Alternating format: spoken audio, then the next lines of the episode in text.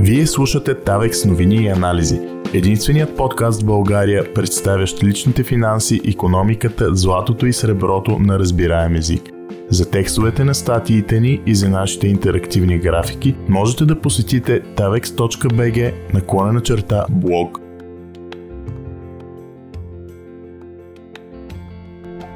Пътят към финансовият крах. До какво доведе половин век без златният стандарт – по-рано тази седмица се навършват 51 години, откакто САЩ загърбва златния стандарт и обращението на долар в злато е преустановено. Ето до какво доведе това. Епизодът на подкаста ще е разделен в две смислови части – ефекти върху публичните финанси и ефекти върху индивидите и бизнеса.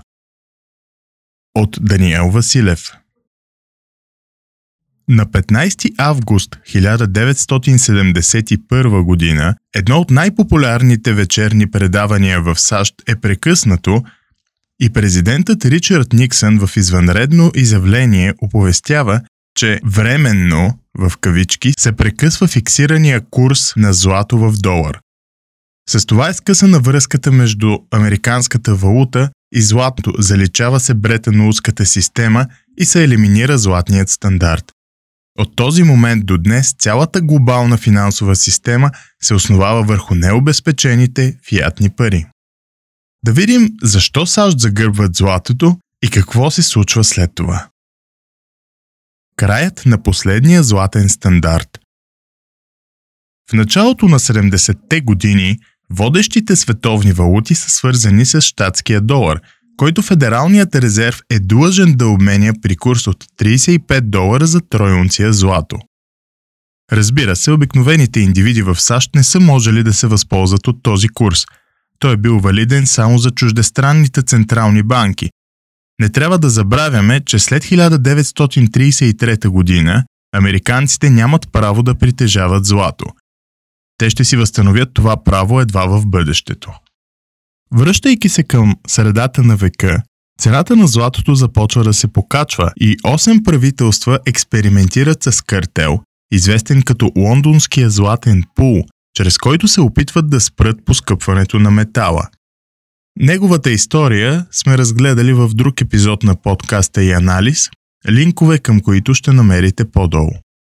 Причината за създаването на този пул е, че запасите от злато на САЩ в Форт Нокс се сриват драстично. Към 1966 година чуждестранните централни банки притежават 14 милиарда долара.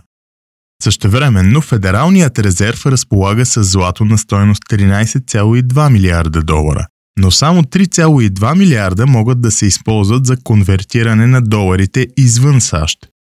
Останалите 10 милиарда трябва да се използват за вътрешни транзакции.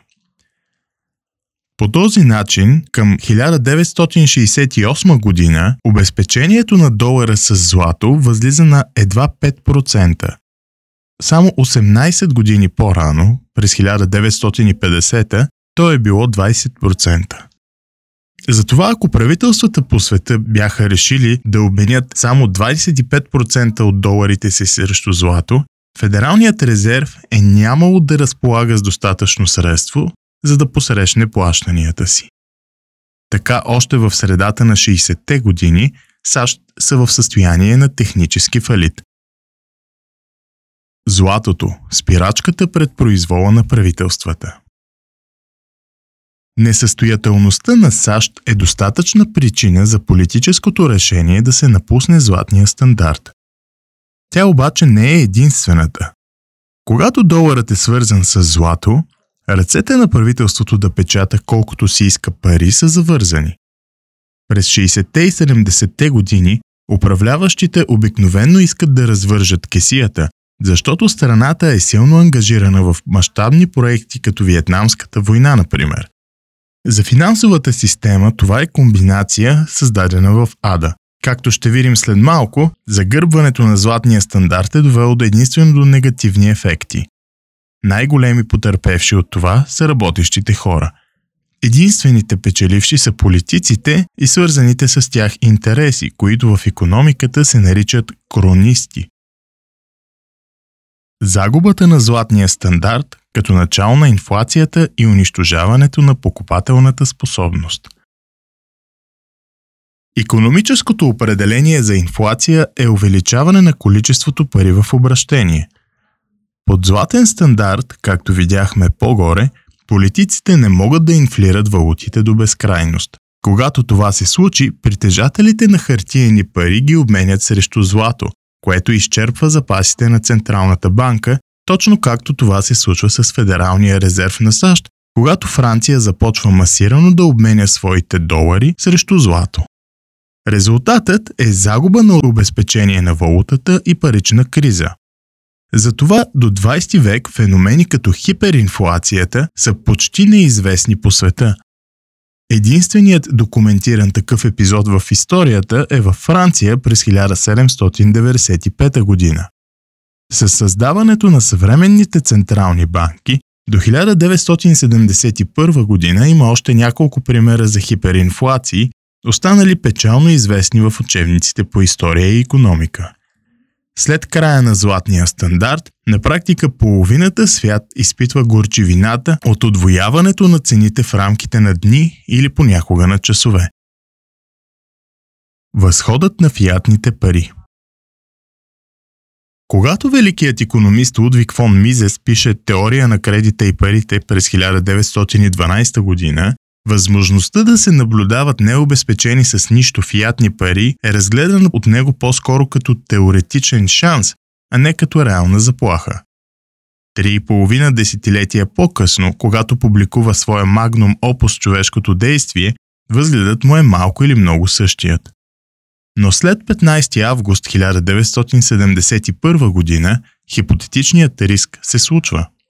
Парите губят покритието си – Държавите по света могат да печатат толкова, колкото решат. Политиците и управляваните от тях централни банки не се поколебават да го сторят. Паричното предлагане се изстрелва от 60% от брутния вътрешен продукт през 1960 година до 100% от брутния вътрешен продукт през 2008 година. Съдейки по динамиките, следващото му отвояване ще се случи за много по-кратък период – финансовата деволюция на дигиталните валути, емитирани от централните банки. Причината е, че след елиминирането на златния стандарт преди малко над 5 десетилетия, днес централните банки по света правят следващата стъпка към хроничната инфлация – емитирането на дигитални валути, наподобяващи криптовалутите. Разликата се състои в следното. Дигиталните валути, емитирани от централните банки, могат да бъдат оправдани в кавички с елиминиране на прането на пари, справяне с кризите и улесняване на ежедневието на потребителите. В действителност централните банки ще могат да увеличават директно балансите на затруднени компании, сектори или цели правителства. Съдейки по историята на централното банкиране, те едва ли ще се свенят да направят точно това. Ако или по-скоро когато това се случи, унищожаването на покупателната способност на фиатните пари през последните два века и половина ще ни се стори като разходка в парка в сравнение с финансовия хаос, който ще настъпи. Дигиталните пари, емитирани от централните банки, представляват празен чек. С него те могат да увеличават паричното предлагане до плюс безкрайност, Респективно, те могат да унищожават и без това пренебрежимата покупателна способност на парите в джоба ни. Задушаващият публичен дълг Тъй като управляващите винаги имат твърде малко да накоплатски пари за харчене, когато те поемат контрола върху печатните преси за пари, правителствените разходи скачат драстично. Заедно с тях се покачват задлъжнялостта на економиките като цяло. Гигантският правителствен дълг беше водещата тема на предишния ни златен вестник, която сме разгледали подробно в няколко статии, линкове към които ще намерите в описанието на епизода. Не забравяйте да се абонирате за подкаста ни, за да не пропускате нашите нови коментари. Тук ще посочим само, че за последните 13 години всички развити економики изтръват задлъжнялостта си до над 100% от брутния си вътрешен продукт. Данък инфлация обаче не е достатъчен, за да се финансират увеличените правителствени разходи. Затова другият източник на финансиране на държавите, реалните данъци, също се покачва. В страните от Организацията за економическо сътрудничество и развитие, данъчните постъпления като процент от брутния вътрешен продукт растат с впечатляващите 40% от 1965 до 2020 година. По този начин липсата на златен стандарт води до елиминиране на контрола върху публичните финанси, което от своя страна развързва ръцете на политиците да изстрелват данъчното облагане. Липсата на златния стандарт като генератор на хроничните кризи. Новите възможности на държавите, изразяващи се в неограничено печатане на пари и потискане на лихвата, водят до хронично надуване на балони и спукването им. Този процес е на практика постоянно повтарящия се цикъл на економически бумове и кризи. Затова не е случайно, че през последните пет десетилетия се наблюдават най-слабите данни по водещите економически показатели на глобално равнище от средата на 20 век насам. Инфографиките и таблиците може да откриете на tavex.bg наклонена черта блог. Линкове към конкретните анализи ще намерите в описанието на този епизод. Унищожаването на златния стандарт от Ричард Никсън води до невиждани и неподозирани интервенции от страна на държавите в сферата на економиката и финансите. Резултатът от това е тотална катастрофа. Никога в миналото не са виждани инфлация, безконтролно увеличаване на данъчното бреме, увеличаване на публичните разходи и задлъжняване, на каквито ставаме свидетели след 1971 година. Същото въжи и на индивидуално равнище. Да видим какво се случва с нас като индивиди, живеещи в епоха без златен стандарт. За хората образованието, пенсионирането, създаването на семейство, деца и дом, изграждането на кариера – това са хубавите моменти, за които живее почти всеки един от нас. Всеки от тях обаче е все по-недостижим и труден. Причината за това – гигантските възможности за държавна интервенция в сферата на финансите и економиките, открили се в резултат на унищожаването на златния стандарт. След като вече разгледахме до какво води липсата на златен стандарт върху публичните финанси, нека видим как това се отразява на нас. Унищожаването на спестовността, самоубийството на цивилизацията. Липсващата котва на златния стандарт позволява на централните банки еднолично да манипулират лихвения процент. Те винаги целят растеж, дори и той да е иллюзорен, и предоставяне на възможност политиците да харчат повече средства. Затова винаги избират лесния път – изкуственото понижаване на лихвата, което обаче надува балони, позволява кредитната експанзия и генерира временен економически растеж в кавички на цената на дълбоки кризи. Да се върнем една стъпка назад.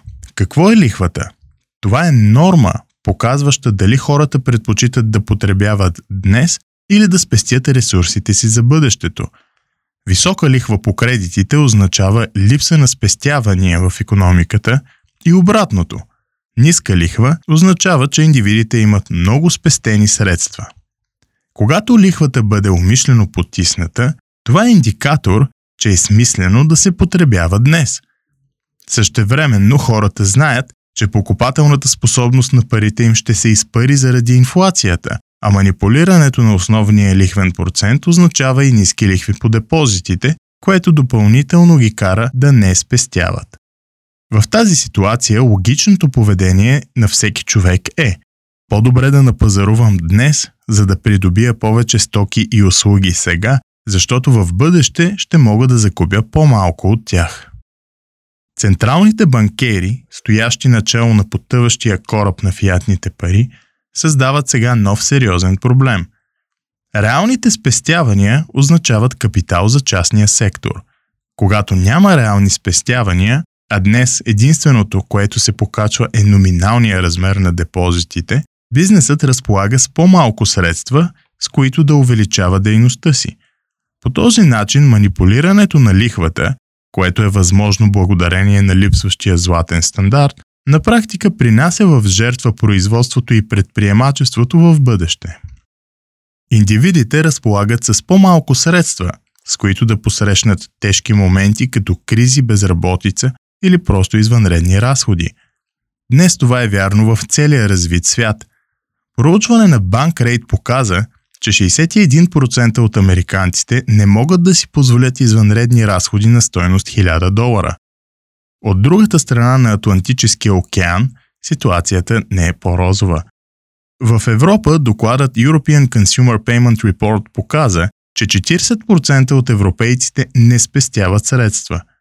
Изследването на домакинските разходи и потребление, проведено от Брюгел по данни на проучването Household Finance and Consumption Survey на Европейската Централна банка, през 2020 година показа, че 100 милиона европейци не могат да си позволят да останат без доходи в продължение на 2 месеца. На Балканския полуостров ситуацията на практика е същата. Половината жители на тази част от Европа нямат абсолютно никакви спестени средства, а още 20% нямат средства за повече от 2 месеца без заплата. Инвазията на потребителския дълг В среда с изкуствено потиснати лихви по кредитирането, Потребителите и бизнесите имат силен стимул да теглят все повече заеми. И те го правят. Средно глобалният потребителски дълг възлиза на между 21 и 26% от брутния вътрешен продукт през последните две десетилетия на златния стандарт, т.е. в периода от 1950 до към 1970 година. Но от 1971 година насам той нараства над два пъти. Макроданните обаче крият пълната картинка. В Швейцария, Австралия, Дания, Норвегия, Нидерландия и Канада към края на 2019 година дългът на домакинствата е над 100% от брутния вътрешен продукт. В челните 20 страни в класацията, при които потребителският дълг към брутния вътрешен продукт е над 65%, Попадат още Швеция, Хонг-Конг, САЩ, Великобритания, Нова Зеландия, Южна Корея. Не много по-надолу са останалите големи европейски економики и Китай. Какво е общото между всички тях? Активното провеждане на парична и лихвена политика от страна на местните централни банки, като разбира се има значителни различия в разглежданите групи. В България и Румъния, например, стоеностите са доста по-низки, съответно 23% и 14% от брутния вътрешен продукт към края на 2020 година. Комбинацията от огромна задлъжнялост и липса на спестявания е бомба с закъснител. Всъщност това е рецептата зад почти всяка криза в историята. Но вместо да се променят политиките, довели до това, през последните 13 години те се задълбочават все повече и повече – и всъщност индивидите и страните продължават да задлъжняват достойност, която е много по-голяма, отколкото беше при последната дългова криза от 2008 година.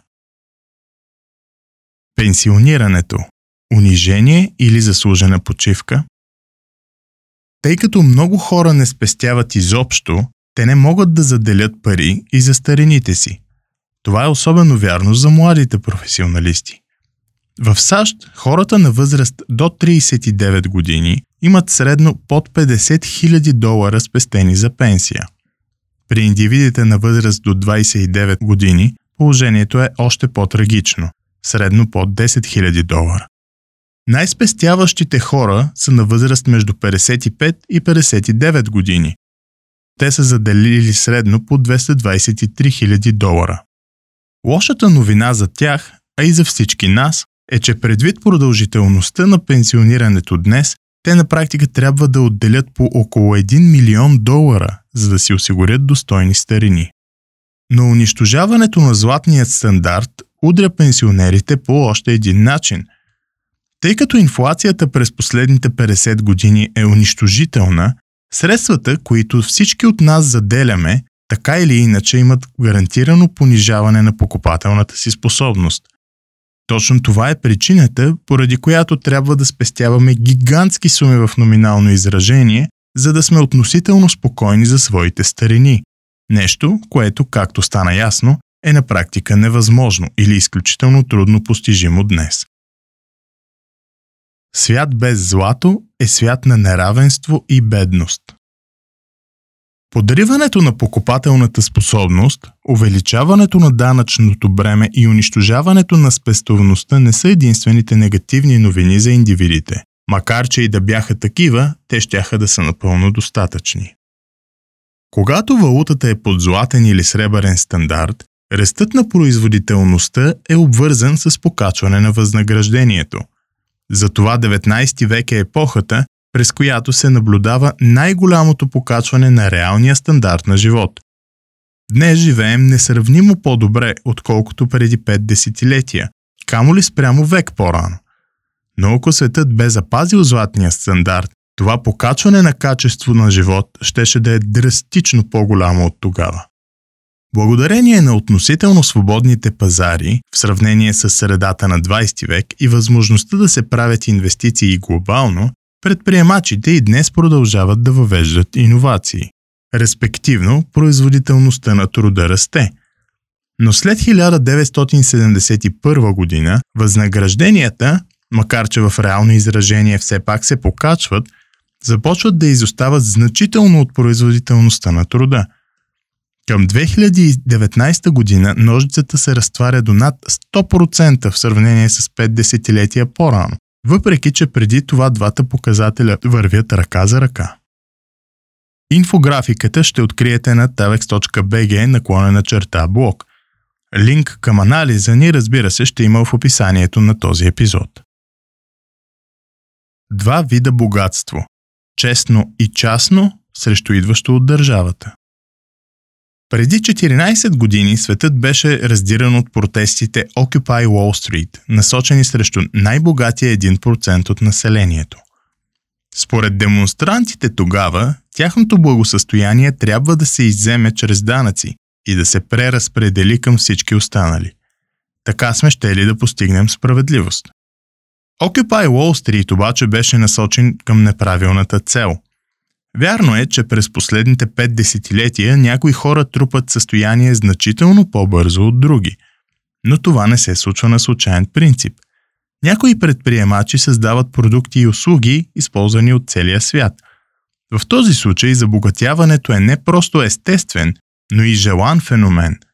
Както Олимпиадата награждава най-добрите атлети – така и пазарът награждава тези, които по най-добър начин задоволяват потребностите на останалите. Ефектът на кантион и кронизма Други групи обаче трупат богатство не заради свободния пазар, а благодарение на връзките си с държавите. Обвързването на частни компании и публични институции или личности се нарича кронизъм – Механиката на коронизма е описана още през 17-18 век от Ришар Кантион, а днес е известна като ефект на Кантион. При него увеличаването на паричното предлагане не увеличава цените равномерно. Напротив, първите получатели на новосъздадените средства могат да купуват стоки и услуги от пазара на техните стари цени. Причината за това е, че економиката още не знае в кавички за новите пари. Следващите им получатели обаче вече се изправят пред ценови растеж. Тези след тях на още по-голям такъв, защото все повече пари преследват по-малко стоки. Това е приложение на закона на търсенето и предлагането. Получателите на новонапечатаните пари обикновено са хора от секторите, свързани най-силно с държавата, т.е. кронистите. Корона кризата е един от редките епизоди на раздаване на пари директно на индивидите в стопанството. Независимо кой получава новонапечатаните пари, инфлирането на валутата е пагубна економическа политика, както жителите на Унгария през 40-те, Венецуела и Зимбабве днес прекрасно знаят. Когато получателите на новонапечатаните пари са обвързаните с държавата кронисти, те се възползват от факта, че могат да купуват повече активи на техните стари цени. По този начин, близките с правителството индивиди се облагодетелстват от ефект на мултипликатора, а инфлацията им осигурява напълно несправедливо предимство срещу всички останали. Точно това е феноменът, срещу който трябваше да протестират представителите на Occupy Wall Street. Все още не е късно за това, тъй като днес печатането на пари е на невиждани стойности. Респективно, обвързаните с държавата печелят повече от всякога. Но това нечестно натрупано богатство щеше да е, ако не невъзможно, то поне много по-трудно постижимо, ако светът не беше изоставил златният стандарт преди 51 години. Израждането на културата Държавите винаги са се опитвали да манипулират парите, кредита и лихвите. В свят на златен стандарт, техните опити бързо водят до кризи. Без обезпечението на златото, опитите им са по-смели, а влиянието им върху валутите е по-тежко. Затова през последните пет десетилетия ставаме свидетели на все повече феномени, които преди това или са невиждани, или почти никога не са се случвали. Фиатните пари, т.е. необезпечените пари, които са пари просто защото са наложени с закон като такива, водят до трудно обратима промяна в човешката култура, до толкова доколкото култура означава начин на правене на нещо. В книгата си Cultural Consequences of Monetary Intervention или Културни последици от интервенциите в парите, Йорк Гидо Хюсман откроява следните аспекти на културна промяна. На първо място, хората започват да взимат краткосрочни решения вместо дългосрочни. Това е особено вярно и за правителствата. Цитирам – Мисленето и действията са ориентирани към по-краткосрочни проблеми и цели с материална природа. Дългосрочните ефекти, особено ако са нематериални, се пренебрегват. Край на цитат. На второ място, липсата на златен стандарт и обезпечение на парите водят до постоянна нестабилност. В среда на изкуствено занижени лихви хората нямат стимул да увеличават спестяванията си. Напротив, на тях им изглежда економически по-смислено да изтеглят все повече кредит. Това подрива капиталовата структура, а тъй като капиталът е по-оскъден, всяка институция гледа да го насочи единствено към комерциални цели. Резултатът е изчезването на некомерциалните, които парадоксално често се разглеждат като по-добродетелни. На трето място, политизиране на живота и ограничаване на индивидуалната свобода. Увеличаването на задлъжнялостта като цяло води до нарастваща роля на държавата в обществото.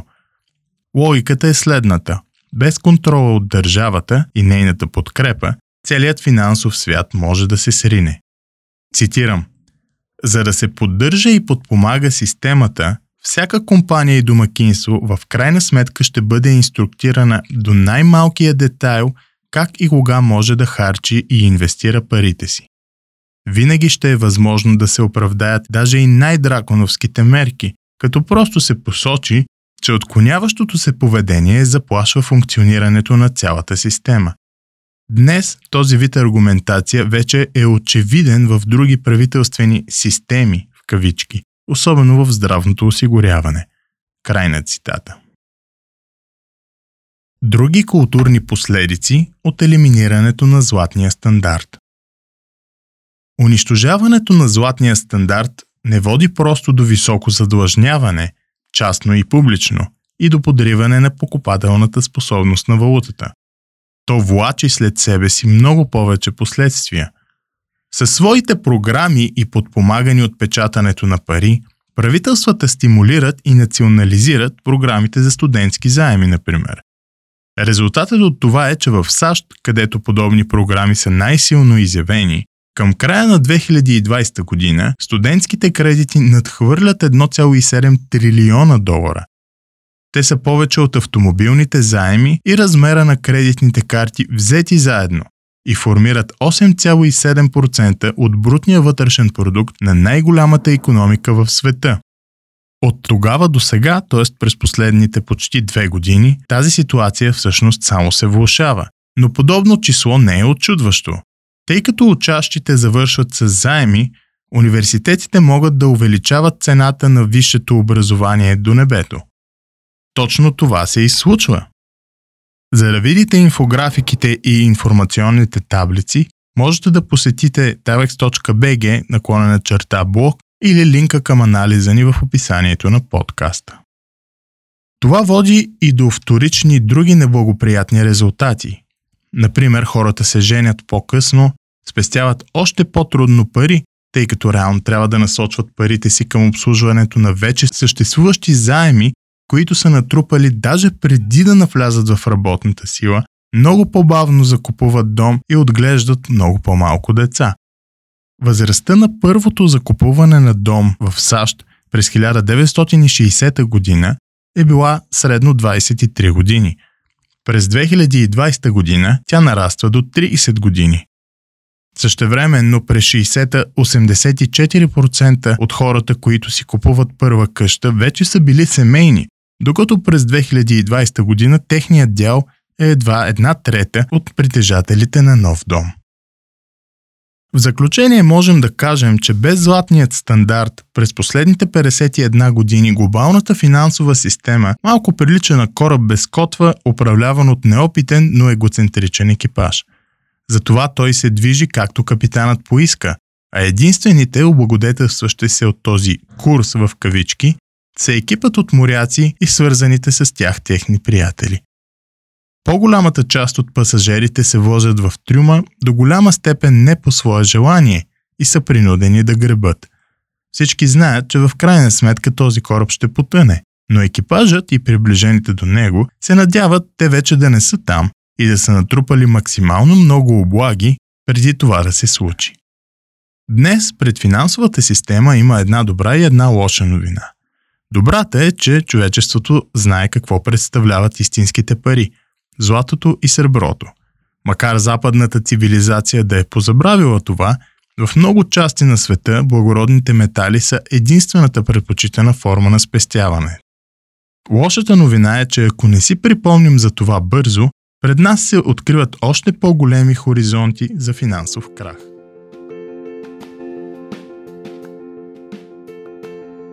Текстът на статията, както и интерактивните инфографики към нея са достъпни на davex.bg наклонена черта блог.